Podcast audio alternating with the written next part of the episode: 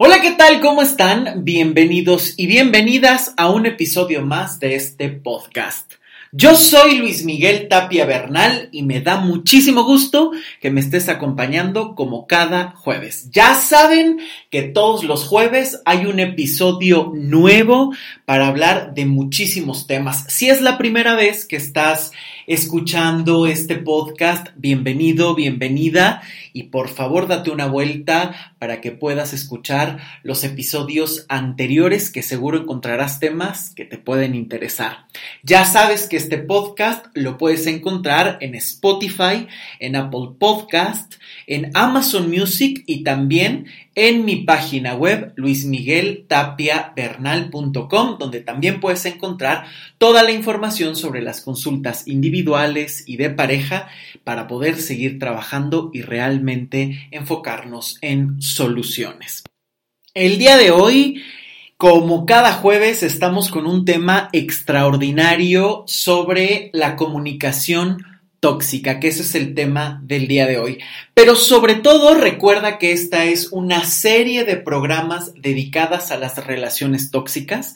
Justo la eh, semana anterior estuvimos hablando de qué son las relaciones tóxicas y todo este concepto que parece muy nuevo y que puede ser hasta confuso en algunos puntos o que incluso hoy se ocupa de una manera tan cotidiana sin reparar en los matices, bueno, vamos a saber realmente qué son las relaciones tóxicas y puedes darte una vuelta en el episodio pasado donde se dedica todo el programa a hablar de este tema tan necesario, tan importante y encontrando los matices que realmente se necesitan para poder profundizar en este tema. Y el día de hoy estamos hablando de comunicación tóxica.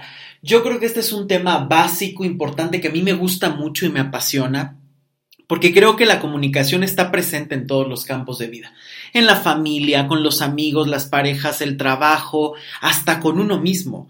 Pensamos con palabras, nos expresamos en todo momento porque es imposible no comunicar, ¿no? Ya lo decía Paul Patzlavic, no se puede no comunicar todo el tiempo, hasta en el silencio, en las posturas, en los gestos, eh, si respondes o no respondes, es una comunicación, estás comunicando algo. El cuerpo habla, las acciones hablan, las palabras, los tonos, las entonaciones, los silencios. Eh, inclusive, y esto aquí empezamos de lleno con esta parte del tema, está muy presente el tema de la comunicación en los seres humanos porque todo el tiempo nos estamos adaptando. Tú conoces a una nueva persona y estás adaptando tu comunicación constantemente. No hablamos igual con todas las personas, no hablamos igual con las emociones que tenemos, no las hablamos igual. Inclusive tenemos las neuronas espejo que justamente se activan o están muy presentes cuando tú estás hablando con la otra persona y es lo que nos ayuda a percibir y sintonizarnos. El hecho de que de repente llegues y veas a una persona amenazante y de inmediato tomes una postura para tratar de defenderte o hablar y a lo mejor fueron microsegundos de contacto y tú ya tienes una respuesta con la comunicación. O viceversa, ¿no? Alguien que llega sumamente amable, que apenas si volteaste y te sonrió, de inmediato empieza a cambiar tu expresión, la forma en la que te diriges y adaptas y te sintonizas con la otra persona. Por eso es que la comunicación es a muchos niveles y siempre está presente en todas las relaciones humanas. Por eso es tan importante realmente aprender a comunicarnos y sobre todo detectar esos errores que empobrecen la comunicación, que conflictúan aún más la comunicación para poder encontrar otros caminos. Eh, porque justamente una mala comunicación puede generar graves problemas donde no los hay. ¿Cuántas veces has estado dentro de alguna relación que es importante? A lo mejor querías comunicar algo lindo o algo necesario, pero no encontraste las palabras correctas, el momento idóneo, el tono correcto, y terminó convirtiéndose aquello en un caos. Donde no había un problema se generó precisamente por la comunicación. Y podrás tener muy buenas eh, intenciones, pero si no sabes comunicar, la comunicación no es efectiva. Puede haber conflictos, desgastes y esto es lo que termina creando una comunicación tóxica. Una comunicación tóxica es aquella que lastima, que hiere, que genera o alarga los conflictos, que descalifica, invalida, que desgasta muchísimo, que genera estrés, dolor, que puede generar muchísima angustia, miedo, bueno, hasta insomnio, que puede ser amenazante, que puede ser inquietante. A este tipo de relación nos estamos refiriendo, ya sea porque se genera la comunicación así, es decir, desde que estás hablando con la persona estás viviendo esto, o se genera después de haber hablado o después de haber tenido un largo silencio con alguien. Se generan estos efectos que pueden ser sumamente destructivos. Y es que hay que partir de algo fundamental. No nos sabemos comunicar normalmente, ¿no? Nadie nos enseña a comunicarnos. Y comunicar es un arte que implica saber mandar un mensaje, implica que el otro reciba ese mensaje, que lo escuche y recibir una respuesta. Y entonces, si nos fijamos en algo que parece como tan elemental, ¿no? Eh, pues tiene muchos matices. Eh, muchas veces no se tiene claro ni siquiera el mensaje que se quiere decir quiero decir algo, pero en realidad termino enredándolo porque me da pena y entonces quiero decir que no quiero ir a ese lugar porque no tengo ganas y entonces termino diciendo, sí, sí quiero ir, pero es que quién sabe si se me complique porque fíjate que no sé, pero entonces, y diluiste tanto el mensaje que lo que en realidad querías decir jamás lo terminaste comunicando, jamás quedó completamente claro. Muchas veces hay errores también en la forma en la que se dice o el canal que se está utilizando, ¿no? ¿Cuántas veces no quieres decir algo sumamente importante y te da vergüenza y recurres a WhatsApp? en lugar de a lo mejor dar la cara, mirar la cara de la otra persona, eh, realmente buscar el canal indicado para comunicar lo que necesitas. También está el lenguaje, el lenguaje corporal, los gestos, los tonos que utilizas. ¿Cuántas veces estos no son completamente incorrectos? Quiero decirte que estoy tranquilo, pero te lo digo sumamente incómodo o con la voz muy alta, ¿no? Eh, y esto pasa a veces hasta culturalmente, ¿no? Hay estados, por ejemplo, acá en México, o hay países donde hablan fuerte, hablan firme y de repente te dicen, oye, pero me estás gritando. Pues no, a veces así es la forma, el contexto, el tono, el acento que tienen para hablar, ¿no? También es muy importante saber en la comunicación o está implícito el contexto en el que lo vas a decir cuántas veces no es de, pero necesitamos hablar ahorita y entonces a lo mejor están tomados o a lo mejor están, eh, en, no sé, en medio de una fiesta que dices, oye, pero aquí no se escucha nadie, ¿no? Y a partir de ahí, fíjense todo lo que está eh, implícito en la comunicación y que a veces esta parte de decir un mensaje, buscar el canal y que el otro te escuche y después te responda, se complejiza de una manera tremenda. Porque muchas veces eh, justamente como lo decía hace un momento, eh, el error más grande es que el objetivo se pierde. Y yo creo que este es uno de los errores más grandes y más complicados de transformar porque tiene que ver con la cuestión personal cómo te comunicas y qué necesitas decir. Y muchas veces eh, quieres decir no quiero o muchas veces quieres decir algo que te apena, que te avergüenza, que te enoja, que te hiere. Y entonces eh, empiezas a diluir el mensaje o empiezas a darle vueltas o empiezas a ignorar el tema, a evadir el tema y entonces el objetivo se va diluyendo y terminan comunicándose de cualquier otra manera o cualquier otra cosa en lugar de decir lo verdaderamente necesario. Y esto tiene que ver a lo mejor con la forma en la que te educaron, con la forma en la que tu familia ha permitido o no que se hablen de ciertas cosas, qué tipo de lenguaje se usa. Claro que el contexto, la historia en donde te has desarrollado tienen que ver también, porque a lo mejor eh, hay lugares donde es muy fácil hablar y hay otros donde hay que ser muy reservados, con protocolos muy rígidos. Todo eso está en juego en la comunicación.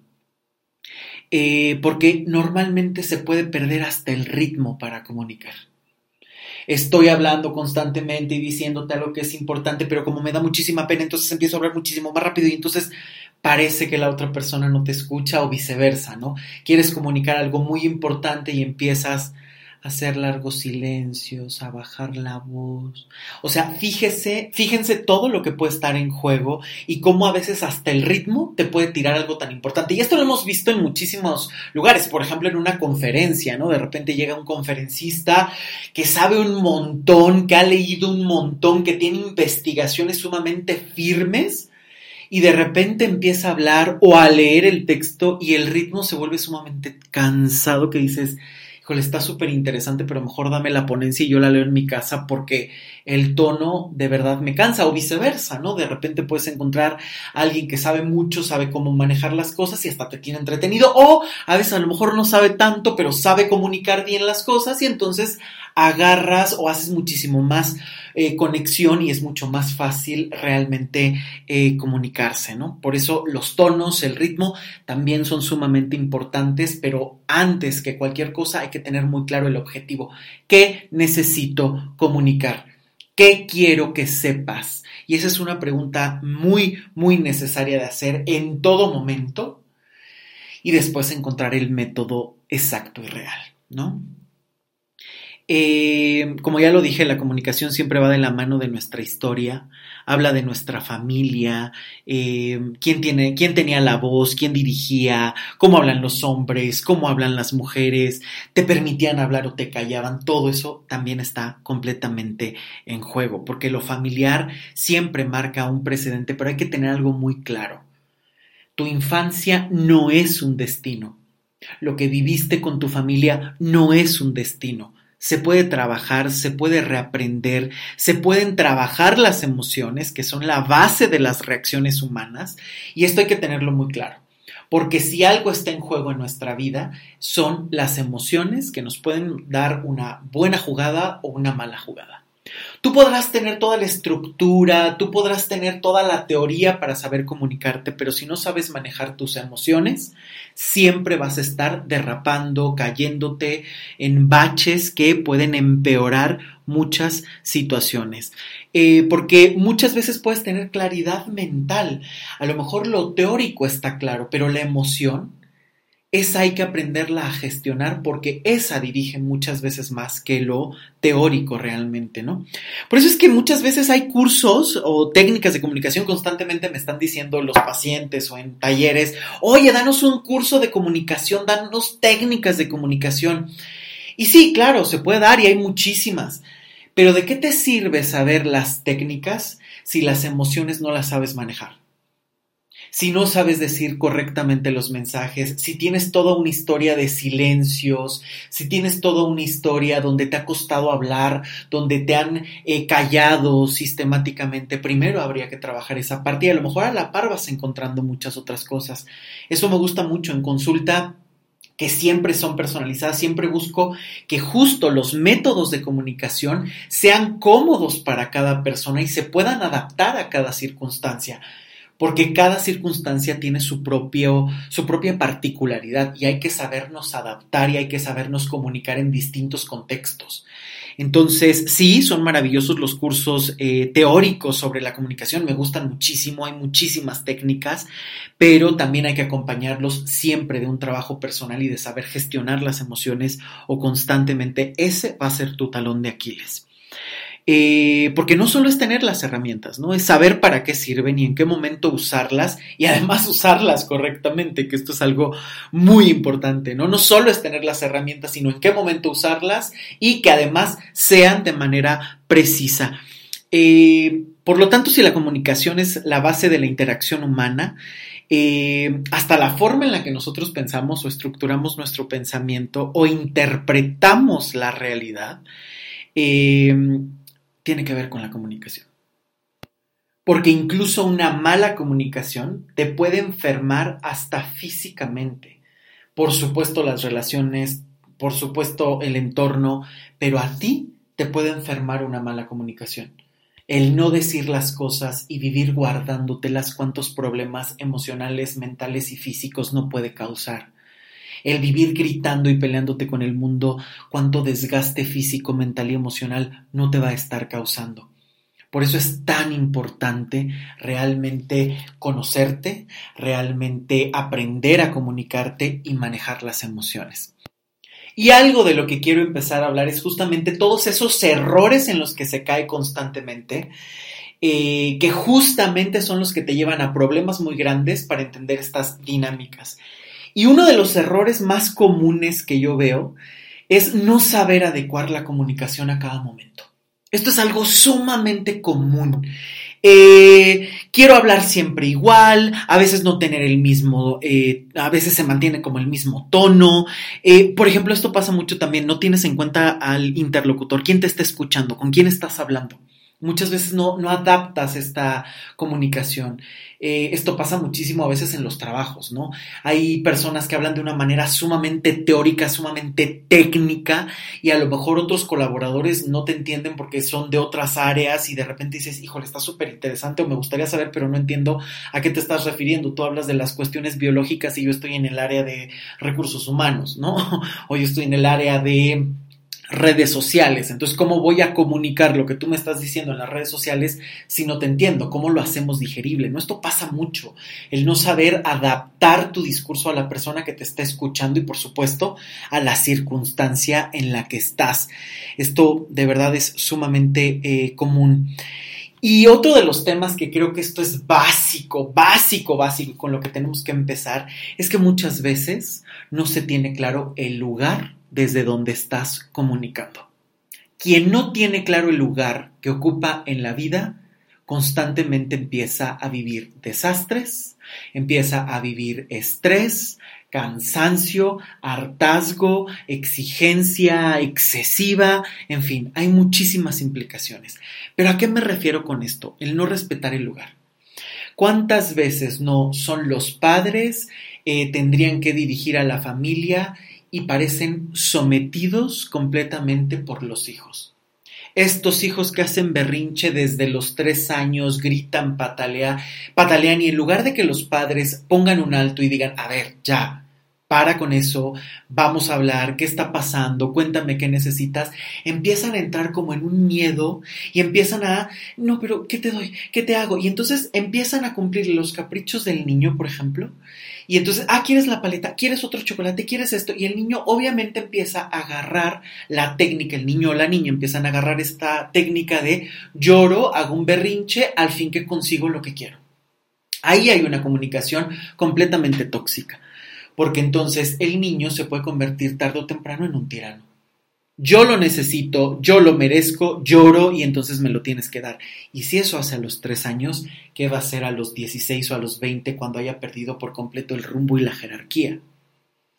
Este tipo de comunicaciones también se puede dar mucho, por ejemplo, cuando los padres e hijos son súper amigos, ¿no?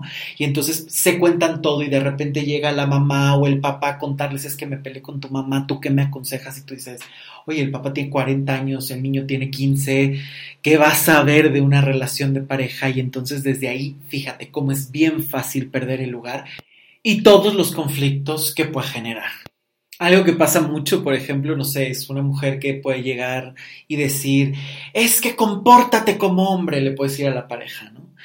Y yo siempre pregunto, ¿y tú le hablas como hombre todo el tiempo o siempre lo has tratado como niño? Y esto pasa mucho, y es algo que se repite constantemente. Te hablo como niño, te cuido, te resuelvo, te educo, pero después quiero que me respondas como hombre. Ya desde ahí no están en sintonía, ya desde ahí se perdió la congruencia. Y esto puede pasar en cualquier tipo de relaciones, repito, heterosexuales, homosexuales, bisexuales, de cualquier tipo, porque está presente en la condición humana. No tiene que ver con una cuestión de género o de edad, está presente en todas las relaciones y puede estar eh, o se puede colar en cualquier tipo de relación. Por eso es tan importante siempre saber qué lugar estás ocupando. Eres pareja, habla como pareja. Eres padre, ocupa el lugar de padre, el que dirige, el que escucha, el que toma decisiones. Eh, tú eres el jefe, entonces ocupa el lugar de la estructura en la que estás, ¿no? Digo, hay jefes que buscan esta parte de ser mucho más líderes, hay otros que son sumamente la cabeza y entonces inevitablemente eh, son muy autoritarios, hay quienes trabajan en equipo, pero no puedes perder tu lugar Y esto cuando se pierde genera caos, genera miedo, genera incertidumbre y a partir de ahí ya incluso te puedes comunicar increíblemente bien, pero si estás hablando desde otro lugar, ya tienes garantizado el conflicto tarde o temprano. Otro error muy constante que he encontrado es el vivir esperando una respuesta con palabras de cualquier, en cualquier tipo de relación. Esto pasa muchísimo, ¿no? Quiero que me lo diga cuando muchas veces los hechos ya hablaron. A veces la no respuesta es una respuesta ya y se aferran a, pero es que me prometió hace cinco años que conmigo iba a ser una vida y tal, y ahora no me dice nada, no me resuelve nada, me tiene esperando, pero yo quiero que me lo diga. Y entonces de repente le preguntas, oye, pero ¿cómo se comporta contigo? Pues no me habla, me ignora y el tiempo que nos podemos encontrar es sumamente grosero, grosera conmigo.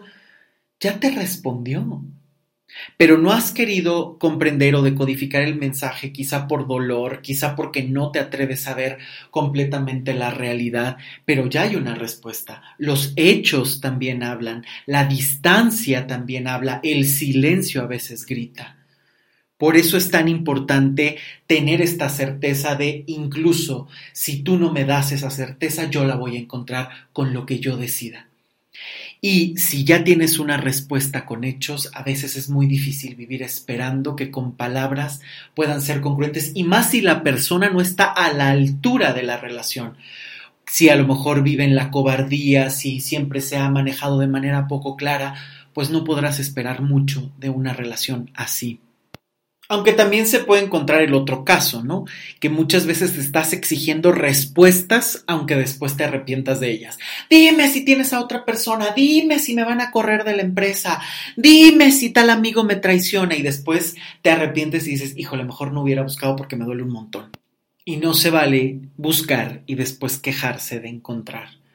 Tienes derecho a saber la verdad, pero claro, hay que estar preparados porque no siempre es lo que tú estás esperando. A veces estás corroborando tus peores fantasías y a veces eh, estás corroborando que no tenías la razón, pero hay que estar abiertos a lo que venga. Y si no te sientes preparado, mejor ni busques lo que temes encontrar, porque entonces muchas veces se pasa a otra dinámica que he hablado muchísimo de ella y simplemente la voy a tocar aquí, porque incluso hasta hay un podcast sobre el papel de la víctima, pero pasa muchísimo, ¿no? Eh, quiero buscar, eh, después me quejo, pero hasta esa queja la utilizo para vivir eternamente culpando a los demás, eternamente en el papel de víctima, que esto es sumamente común y pasa muchísimo y es una de las relaciones más tóxicas y de las comunicaciones más tóxicas eh, que se puedan vivir, sinceramente. Vives culpando a todos, eh, son esas personas que muchas veces hasta les preguntas cómo estás y bueno, te arrepientes porque te están contando todo sin descanso, sin respiro, siempre en una sarta de quejas, pesadumbres, dolores, angustias. Y ojo, no es porque no te puedas expresar, pero son esas personas que las puedes ver lunes, martes, miércoles, jueves y viernes y siempre tienen algo de qué quejarse. Siempre, siempre, siempre están buscando compañeros del dolor tremendamente, que generan dinámicas desgastantes, que se regodean en los problemas y entonces están buscando todo el tiempo adeptos o enemigos. ¿Quién le sigue el juego? Son mis amigos y si no inmediatamente te conviertes en mi enemigo y estás en contra de mí porque no me quieres seguir escuchando, porque te cansaste, porque... Y entonces ahí se distorsionan las relaciones y a través de una comunicación que en un principio puede ser muy empática o agradable para saber cómo está la otra persona, de repente se puede convertir en un pantano del que te cuesta salir y que dices, híjole, ¿en qué momento le pregunté a esta persona? Y claro, tú lo haces con las mejores intenciones, por ser empático, por saber cómo está, porque te interesa, pero la misma comunicación te va desgastando. Escuchar todo el tiempo quejas, escuchar todo el tiempo lamentos, escuchar todo el tiempo eh, chismes y, y que ahora hablaré de ese tema, se vuelve sumamente desgastante, ¿no? Porque, claro, empiezas ahí a estar hablando todo el tiempo de lo mismo y de repente también se vuelven estas dinámicas eh, solo donde yo, yo, yo, yo, yo importo y si tú estás afirmando lo que yo estoy diciendo, estás conmigo y si no, estás en mi contra. Y esto también pasa muchísimo y lo podemos ver en las redes sociales. Todos aquellos que piensen como yo maravilloso y los que no se agreden y empiezan una guerra en comunicación brutal, desgastante, grosera incluso, que eh, puede ser hasta peligrosa. ¿Cuántas veces justamente por el bullying, por palabras y frases groseras, las personas en redes sociales o por ejemplo los jóvenes no están lastimándose constantemente o hasta pensando en la muerte concreta? Porque las palabras hirientes que se dicen en las redes sociales, donde te puedes esconder detrás de una pantalla, pueden terminar lastimando profundamente y generar guerras donde estás a favor mío, eres mi super amigo y entonces vamos a platicar todo el tiempo. No, entonces te descalifico, te bloqueo, en el mejor de los casos, y solo están perpetuando las diferencias y las distancias. Y esto pasa mucho socialmente, ¿no? Creo que ahora también otro de los errores más comunes es eh, vivir justificándose en nombre de la libertad. No es que yo soy libre de decir lo que quiera. Sí, claro, tienes todo el derecho pero también hay que tener la responsabilidad de una buena comunicación, donde no te saltes derechos humanos, donde no lastimes a otros, donde aprendas incluso todo el tiempo, porque, repito, la comunicación es un aprendizaje constante, es un arte que implica disciplina, que implica técnica, que implica esencia, emoción, personalidad, porque claro, también tienes que adaptar la eh, comunicación a tus propias herramientas, a tus propias preferencias, a tus propias formas de comunicar. Pero no se vale vivir pisoteando derechos de otros y decir, no, es que yo estoy en contra de tales derechos o de tales personas. Sí, tienes todo el derecho de pensarlo, pero no puedes vivir comunicando de una manera violenta donde puedas lastimar a otros, porque entonces el derecho ya se convierte precisamente en una guerra, ya se convierte en una descalificación, difamación o cualquier otra cosa que incluso puede rozar hasta los términos legales de delito. La comunicación y más en los espacios abiertos, el tener un micrófono abierto, siempre, siempre implica una responsabilidad qué estás diciendo, a quién va dirigido y busquemos comunicaciones constructivas preferentemente. Y con este tema también pasa algo muy común, esta parte de justificarse diciendo es que soy muy directo, soy muy directa, ¿no? Eh, y esto implica muchas veces no tomar en cuenta a los demás. No, es que yo soy así, yo digo las cosas sin filtros. Sí, pero no estás en un monólogo. También tienes que tomar muchas veces en cuenta a los demás para saber cómo decir las cosas y que no sea algo hiriente. A veces hay que poner filtros, lo cual no significa diluir el mensaje, significa adaptar la comunicación al momento para que te entiendan mejor y para que realmente se puedan eh, conseguir acuerdos. Esto no quiere decir que se apliquen todo el tiempo. Claro, hay momentos donde no queda de otra, ¿no? A veces hay que decir algo que puede ser hiriente o muy tajante, pero que es necesario para poder desatorar algo, para poder conseguir algo, pero no puede ser un modelo de vida eterno vivir pasando sobre los demás y justificarte que esa es tu forma. Otro error que creo que es sumamente común y que es muy fácil que lleve a situaciones muy tóxicas es el vivir discutiéndolo todo, hablarlo todo. Esto se puede volver muy desgastante y más si no se llega a una solución. Cuidado con esto. A veces, cuando se quiere hablarlo todo, se pierde lo esencial, se evade lo que en realidad importa y que no se conoce o no se quiere ver. La verdadera dinámica, los verdaderos sentimientos, que son lo que a veces tienes que comunicar, se van diluyendo por este afán de discutirlo todo en nimiedades y muchas veces pasa. Creo que esta es otra de las dinámicas más comunes y este es algo que sí de verdad tienes que saber detectar en todo momento. Si ya estás en, un, en una fase en la comunicación donde te tienes que defender y responder más, ya no estás en una buena comunicación. Porque ya están más bien agrediendo, atacando y contraatacando. Ya no hay una buena comunicación, ya se diluyó el mensaje. Porque me estoy, estoy esquivando las balas que me envías y estoy tratando de lanzarte las mías. Por lo tanto, ahí están ya en un desfase, ya se perdió lo esencial. Cuando estás en ese momento siempre hay que parar y también hay que respetar esos silencios, porque también aquí pasa muchísimo estas invasiones tóxicas, ¿no? Donde de repente estás eh, platicando con alguien, ya están en un momento donde están en ofensa y defensa todo el tiempo. y de repente una de las personas dice, oye ya, para, tenemos que parar, vamos a hablar en otro momento. Nada de que en otro momento tienes que hablar ahorita. O incluso esta ley, ¿no? Que muchas veces existe de no te vayas a la cama eh, si discutiste con tu pareja hasta que lo vayas a arreglar. Y a veces eso se puede convertir en una guerra campal, porque ya están, eh, ya se perdió el mensaje central, ya están todo el tiempo nada más ofendiéndose, defendiéndose, discutiendo constantemente. Y a veces te puedes ir a dormir eh, tranquilamente y decir, oye, te prometo que mañana hablamos y cumplir la palabra, claro está. Eh, y a lo mejor con la noche se relajan un poquito, o a lo mejor le dices, oye, dame chance y al rato platicamos, porque de verdad ya estoy enojado, ya estás enojado y necesitamos parar un poquito para poder eh, realmente llegar a una solución y no nada más estarnos ofendiendo. Y muchas veces ahí es donde ese no respetar que se convierte en tóxico hace que la comunicación se vuelva cada vez más hiriente y está escalando una y otra y otra y otra vez. Hay que saber que las palabras son como balas.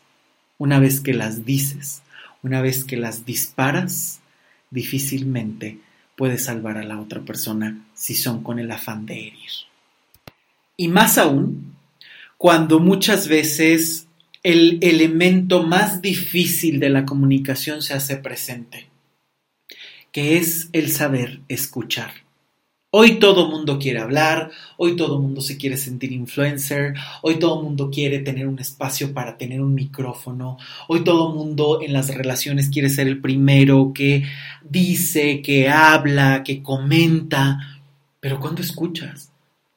Quien no escucha se está perdiendo de la parte más rica e importante de la comunicación porque escuchar a la otra persona es fundamental. ¿Cuántas veces en medio de una discusión ni siquiera te enteraste de qué te quería decir la otra persona? Muchas veces ni siquiera tienes claro qué necesita eh, la otra persona porque te lo está diciendo a través de un reclamo, pero ¿cuál es ese reclamo? ¿Qué hay detrás de ese reclamo? No sabemos escuchar. No sabemos eh, realmente parar y decir, habla tú ¿no? ¿Cuántas veces en estas discusiones es a ver quién habla más? Y tú ya hablaste, me toca a mí.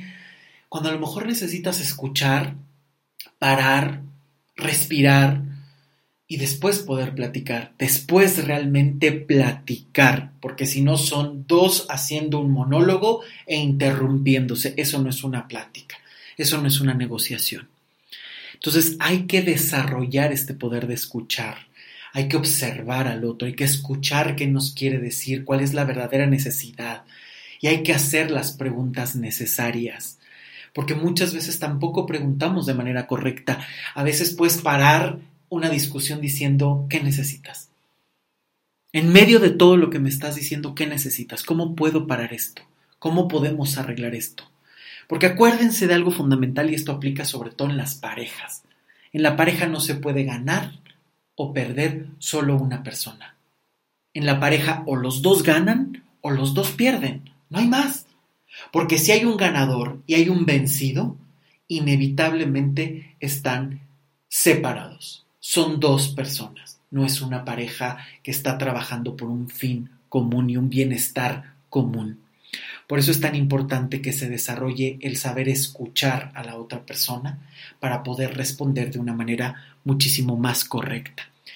Y es que aquí entramos justamente en otro tema de una dinámica que puede ser muy tóxica y que puede estar en todos los niveles, en familia, trabajo, amigos, parejas, que es esta comunicación tóxica, violenta, estas agresiones pasivas que se le llaman, ¿no? Que la otra persona está hablando y está exponiéndote tus, eh, sus puntos importantes y empiezas a hacer gestos a torcer los ojos, a voltear la cara, a darle la espalda, que pueden ser estas agresiones, se les llama precisamente agresiones pasivas porque no es algo que estás dando directamente un golpe, una palabra, un grito, pero son esas agresiones que parecen mínimas, pero que están invalidando o incomodando constantemente a la otra persona. Y entonces ahí no hay una buena escucha, por ejemplo, con esto que hablábamos, ¿no? En apariencia te estoy escuchando, pero con mi cara, con mi postura estoy diciéndote que no me interesa o estoy invalidando lo que tú estás diciendo, entonces no estás escuchando en realidad. Estás buscando formas de que la otra persona hable y de que se incomode con lo que estás diciendo y de todas maneras estás hablando, no escuchando, porque tu cuerpo está comunicando. Y esto deja un impacto tremendo porque parece que no está ocurriendo nada, pero en realidad estás desaprobando, desacreditando, con los ojos, con las muecas. Eh, y muchas veces lo que las palabras callan o quieren ocultar, el cuerpo lo está expresando constantemente. Hemos visto infinidad de políticos, actores que salen a dar explicaciones de algo y entonces están dando eh, un perfil o un discurso sumamente tranquilizador, pero con una cara tensa, que no se cree en el discurso. Y entonces desde ahí, ¿qué estás percibiendo en realidad? ¿Que están de acuerdo o no están de acuerdo? Entonces desde ahí hay que tener en cuenta que el cuerpo también está hablando y hay que ser lo más congruentes posibles entre las palabras y la forma en la que las estás comunicando. Y hay otro error que yo he detectado muchísimo y esto pasa siempre en, todos los niveles, que es el querer tocar muchos puntos sin resolver alguno. Eh, ¿Cuántas veces no has estado en una junta laboral de vamos a hablar tal y tal y tal y tal cosa y de repente están alegando de todos y mezclan los puntos y cada quien empieza a hablar de lo que le interesa, pero no hay ni orden en la comunicación, se mezclan todas las ideas y no se llega a nada y son juntas de dos, tres, cuatro, cinco horas y sales, pero que dices me la hubiera ahorrado, de verdad o incluso hasta en las parejas, ¿no? Oye, es que quiero hablar contigo de algo que me incomoda. Y entonces porque fíjate que es esto y esto y esto y esto y esto y esto porque tú me dijiste y entonces el otro empieza a defenderse y entonces empieza a poner sus puntos. Y de verdad empiezan a mezclarlos en lugar de decir, a ver, vamos a hablar ahorita a lo mejor del tema de eh, cómo vamos a ordenar nuestros gastos yo creo que, eh, mira, deberíamos de juntar tal cosa y tal. No, no, no, a ver, espérame, ahorita no estamos hablando de eh, si vamos a ir el fin de semana con tu familia o la mía, estamos hablando de los gastos económicos. ¿Te parece si ahorita terminamos esto y después pasamos a poder platicar de otra cosa? Pero muchas veces se prefiere lo contrario, ¿no? El vivir constantemente en, pero es que ahorita estamos hablando de mi mamá, ¿qué tiene que ver la tuya? Pero entonces ahorita estamos hablando del viaje, ¿qué tiene que ver la otra cosa? Pero entonces espérate, porque tú ya me estás hablando de la situación económica. Y ahí, por cierto, no te había dicho, ¿cuántas veces has estado en medio de estas discusiones? Donde no llegan a nada y cuando lo ideal sería ir solucionando punto por punto y de buena manera pedirle al otro, oye, vamos a esperar vamos a solucionar esto porque tenemos varias cosas que platicar, vamos por una a la vez. En lugar de mezclar y no resolver nada y solo desgastarse.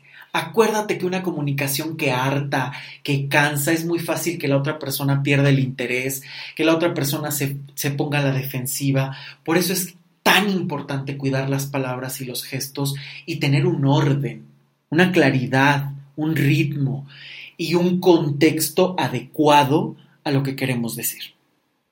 Y por supuesto pasa muchísimo y algo que afianza por completo una comunicación tóxica es vivir aferrándote a una sola idea, sin escuchar explicaciones ni opciones. Un tanto como los niños pequeños que se tapan las orejas y hasta empiezan a hablar y a gritar sin descanso. Y pasa muchísimo. Hay personas adultas que esto lo hacen todo el tiempo. Se aferran a una sola idea, no escuchan, descalifican, aunque a veces tienes las pruebas en las manos y las otras personas están aferrados en esa idea y por supuesto desde ahí ya hay una comunicación tóxica que entorpece, que lastima y que desgasta muchísimo. Por supuesto, sobra decir que el mentir y el no cumplir la palabra, bueno, son elementos esenciales de una comunicación completamente tóxica. Y esto pasa muchísimo. Yo creo que eh, se ha perdido ese valor de la palabra.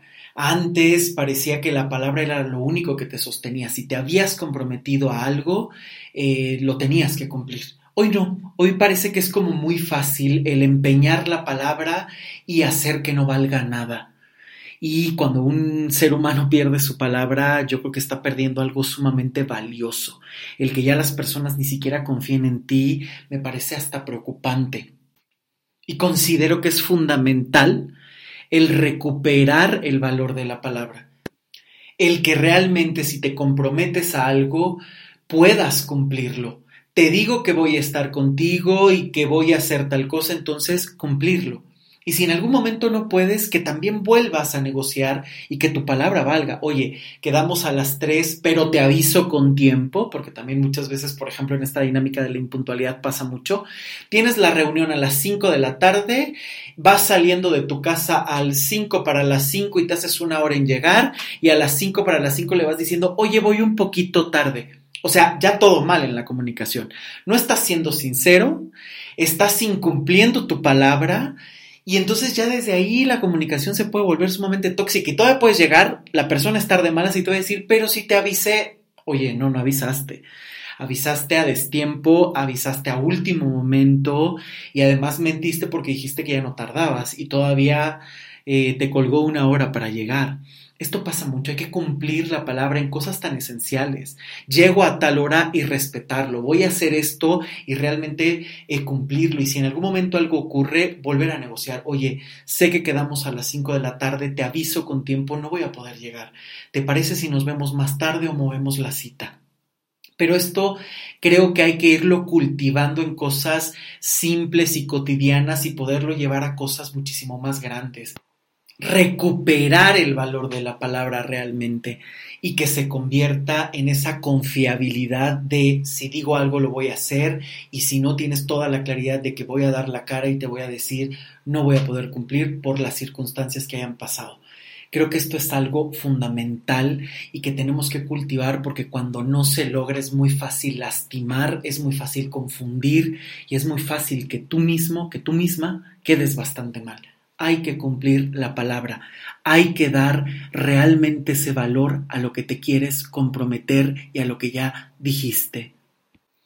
Y pasa mucho, yo creo que en todos los países, pero acá en México se da muchísimo, principalmente en zonas centrales y del sur. En el norte tienden a ser muchísimo más directos y más claros en ese sentido, pero de repente esto de la palabra a veces se va diluyendo en estas zonas centrales donde eh, hay hasta vicios en la comunicación, donde, por ejemplo, vamos a comer, sí, ahorita y de repente personas que a lo mejor no conocen o no comprenden ese, ese término que acá en México en, en algunas zonas se utiliza de una manera muy general, muy poco precisa, eh, se da muchísimo que eh, confunde, ¿no? Tengo eh, pacientes extranjeros que han venido a México y me dicen, oye, pero es que cuando la gente me decía, por ejemplo, ahorita yo no entendía, ¿no?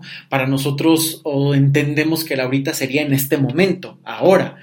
Y no, de repente caemos en estos vicios que pueden ser tan poco precisos. ¿Cuántas veces tu comunicación es poco clara, poco precisa y a veces hay que acotar muy bien las cosas? Oye, comemos, ¿sabes qué? No puedo, pero en 15 minutos estoy listo. ¿Te queda? Es muchísimo más claro que a lo mejor decir una horita o espérame tantito, cuando a veces necesitas más bien un tiempo, un horario, una precisión necesaria eh, que se requiere para simplificar cosas tan cotidianas. Porque ni siquiera el ejemplo que estoy poniendo ni siquiera es de algo, de un acuerdo legal o de un acuerdo empresarial. Estamos hablando de algo tan cotidiano como a veces se pierde la claridad en a qué hora vamos a comer.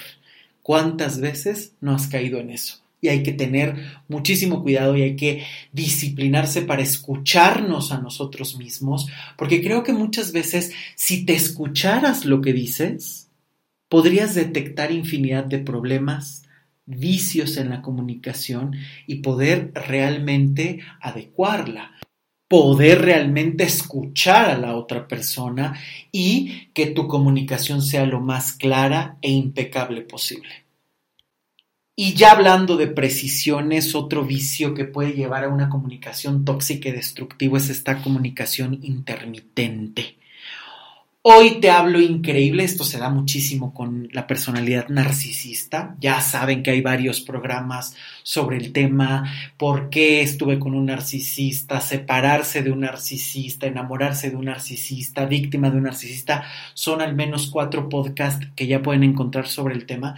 Pero justamente una de las dinámicas, además de la crueldad en la comunicación que puede ser muy común y que ya evidentemente es tóxica, sí o sí, el ser cruel, el utilizar la comunicación para destruir a alguien, esta comunicación intermitente, hoy te hablo y te prometo y te digo, eres la persona más maravillosa del mundo, quiero pasar la vida contigo, no sabes cuánto te extraño, y de repente un silencio de horas, semanas, meses, y de repente vuelve la persona y te vuelve a seducir y decirte, perdón, es que estuve sumamente ocupado, pero no hay día que no pensar en ti. Y uno dice, bueno, si tanto me extrañas, ¿por qué dejaste pasar 45 días y 45 noches para comunicarte conmigo? Más acciones y menos palabras, ¿no?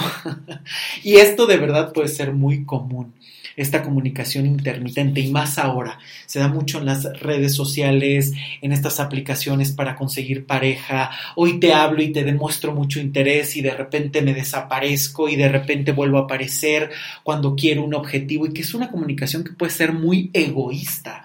Hoy te necesito, te seduzco y obtengo lo que quiero. Hoy no me sirves, te mando lejos, no me interesa lo que estés sintiendo, me desaparezco, te bloqueo y vuelvo a aparecer. Este tipo de comunicación intermitente, si estás en ella, si tú la generas, bueno, habría que encontrar otras técnicas, pero si tú estás en una comunicación así con alguien que te genera este efecto, hay que poner un alto constantemente porque puede ser una comunicación destructiva como pocas y que te mantenga en una angustia y en una espera que de verdad a veces es muy difícil romper y salir de ella.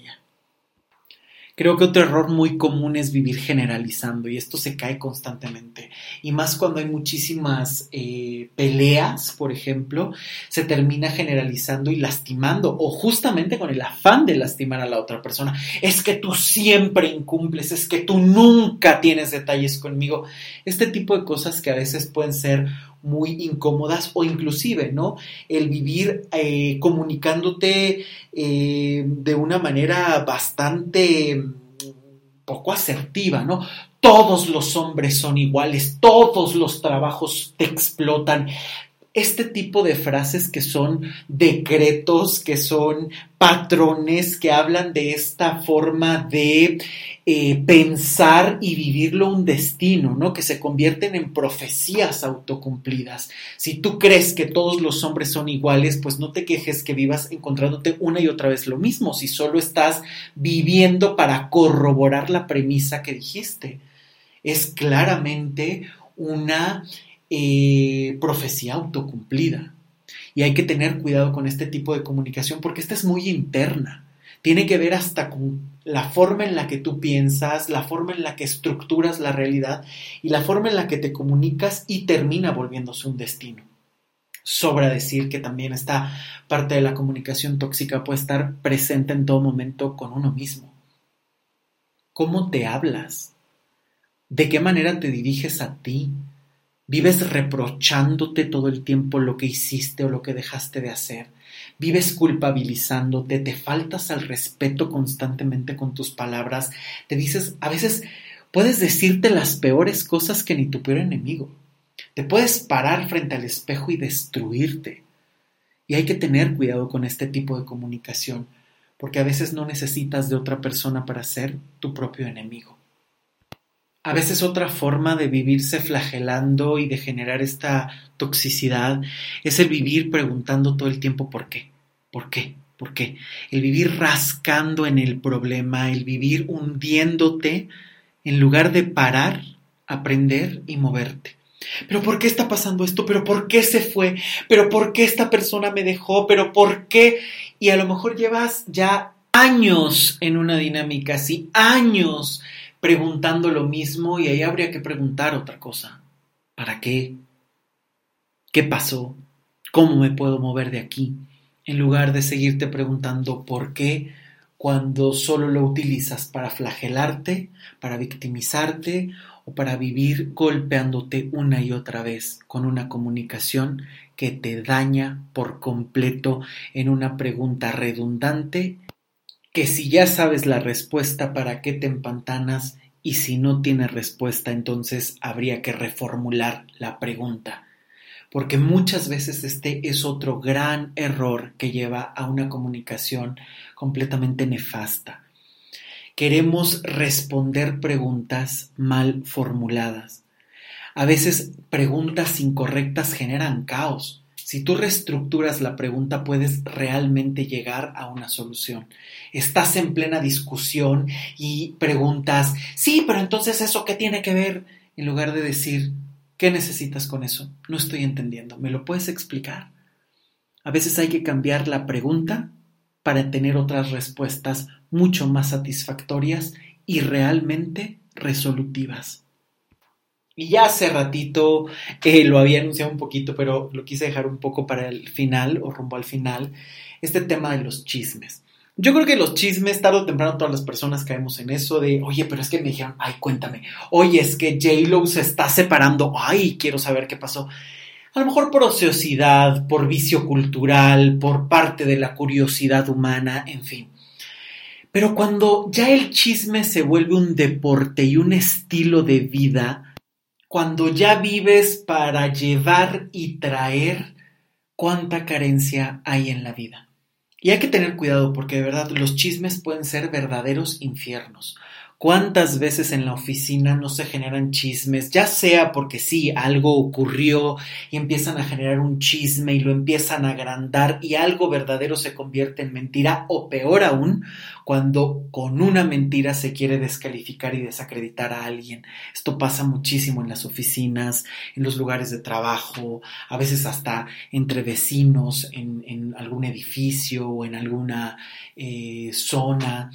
Eh, y este tipo de dinámicas pueden ser desgastantes porque, claro, el chisme puede ser una curiosidad momentánea, pero también puede cansar. Si tú vives nada más para contar un chisme, ¿cuánto vacío hay en tu vida? Porque entonces estás más al pendiente de los otros que de ti. ¿Cuántas veces no necesitas más hablar de los demás porque no tienes nada que contar de ti mismo o de ti misma? A veces es ahí donde se recurre al chisme, para llenar lo que tú no tienes que contar por ti mismo, lo que tú no sabes que decir por ti misma. Y esta es una dinámica que puede ser muy destructiva, inclusive hasta en una cuestión de amigos. O sea, estos amigos que todo el tiempo simplemente te están chismeando todo, eh, te dicen, te cuentan sobre todas las personas, dices, bueno, para una tardecita está bien, pero que ya toda la comunicación sea eso, se puede volver sumamente cansado y desgastante. Hay que darle menos cabida al chisme y más cabida al cultivarnos personalmente, al tener que contar cosas por nosotros mismos y que realmente sirvan y construyan y no sea solo para criticar, para tener información o para espantarse de la vida ajena, cuando en realidad a lo mejor la tuya es la que en realidad le hace falta una buena pulida. Y también con el tema de las redes sociales, creo que hay que parar constantemente con esta justificación. Como hablaba hace un ratito, la importancia de la palabra, creo que también se diluye mucho gracias a estas tecnologías que pueden ser una gran maravilla, pero también una gran destrucción. ¿Cuántas veces no se entra en esta discusión de, ay, es que no lo vi? Es que me mandaste el mensaje, pero no lo vi es que a poco me llegó, ay, es que no tenía red. Y puedes ocupar las redes sociales de justificación, de tapadera, de eh, algo en lo que no quieres encarar. Y por supuesto no puedo cerrar este episodio sin hablar acerca de un elemento de toda comunicación tóxica que es la manipulación donde se dan mecanismos que buscan evitar la confrontación de una manera honesta o abierta, eh, y que muchas veces se han utilizado como mecanismos para no asumir responsabilidades o pedir abiertamente las cosas. Para eso sirve la manipulación. Eh, normalmente en la manipulación hay muchas medidas aprendidas eh, que se han usado para sobrevivir a lo largo de la vida pero que es el elemento donde se utiliza eh, el poder, que este es el elemento más importante. Para manipular hay que tener poder y hay que usarlo. Y muchas veces eh, esto sale de control. Y entonces se puede utilizar como el tratar de manipular a alguien para culpabilizar y tratar de castigar al otro. Deberías de hacer esto. Si no lo haces, estás mal. Mira cómo yo te doy todo y tú no me das nada. ¿Cuántas veces no has vivido este tipo de relaciones? Eh, o esta parte de eh, las cosas a mi manera son la única forma en la que tienen que salir. Se da muchísimo en oficinas, en relaciones de pareja, que se manipula de esta manera, ¿no? Siempre vivir probando que se tiene tiene que hacer las eh, cosas de la manera de quien ostenta la manipulación. Eh, lo mismo estas personas que se bloquean completamente, que manipulan la comunicación de tal manera que dicen, no, no, no, a mí no me vengas a decir nada porque, y entonces ahí o se victimizan o hacen cualquier cosa para evitar que tú expreses lo que sientes o manipulan a través de personajes es que mira, yo no puedo, estoy aquí en soledad y tú estás ahí. ¿Cuántas veces no se dan estas dinámicas en la familia, en los amigos, eh, hacerse el importante o hacerse el impotente, el incapaz para estar manipulando todo el tiempo con frases y comunicación? Por eso es que la manipulación es un elemento fundamental de toda comunicación tóxica. Porque la manipulación lo que busca es dañar o interceptar psicológicamente a la otra persona para concretar sus propios objetivos o incluso para tener dominio y control sobre la otra persona. Claro que hemos convivido con este tipo de comunicación en muchos niveles, en los medios de comunicación, eh, por supuesto, también este tipo de comunicación está sumamente presente en las sectas para lavar el cerebro de las personas, para manipular y poder llevar a los objetivos que cada eh, líder quiere, eh, de someter al equipo, de someter a los feligreses o a los adeptos a esa secta, por ejemplo, o en las relaciones familiares, ¿no? Se manipula eh, a través del no te vayas, a través del no hagas esto porque y se mete infinidad de discursos, perspectivas que buscan que la persona que quiere manipular se salga con la suya y ponga en una indefensión a la otra persona. Por supuesto que el chantaje, bueno, es una de las técnicas preferidas en la manipulación. Y hay que tener, eh, hay que abrir muy bien los ojos porque incluso el chantaje es sinónimo de extorsión, que es esa presión que se ejerce sobre alguien mediante amenazas para obligarlo a actuar de manera determinada y obtener un beneficio. Por lo tanto, estas dinámicas son tóxicas porque no son equilibradas, porque son secretas, porque a veces son muy difíciles de detectar, porque apelan a la emocionalidad, a la culpa, a la carga, porque alguien eh, toma ese poder que tiene sobre la otra persona o lo hace valer sobre la otra persona de una manera casi invisible, secreta, a través de las palabras, a través de la comunicación que puede llevar a la destrucción, al sometimiento y por supuesto son características tóxicas de las cuales, repito, es muy difícil detectarlas pero también es necesario pedir ayuda porque difícilmente se puede salir de ellas porque cuando alguien ya te ha manipulado por tanto tiempo, te ha chantajeado por tanto tiempo, ya tienes el veneno dentro de ti. ¿Por qué? Porque toca las fibras emocionales psicológicas que tú tienes y en las cuales inevitablemente vas a caer y que incluso aunque la persona no esté cerca de ti, esas teclas siguen operando y puedes seguir culpabilizándote o sintiéndote incómodo o incómoda por ese tipo de comunicación que ya está dentro de ti. Los ecos de esa comunicación siguen dentro de ti por lo cual queda claro que evidentemente la mentira también está dentro y la mentira que es usada para dañar a otra persona, para no ser claro, para salirse con la suya, para terminar eh, fracturando relaciones y demás, por supuesto siempre es tóxica.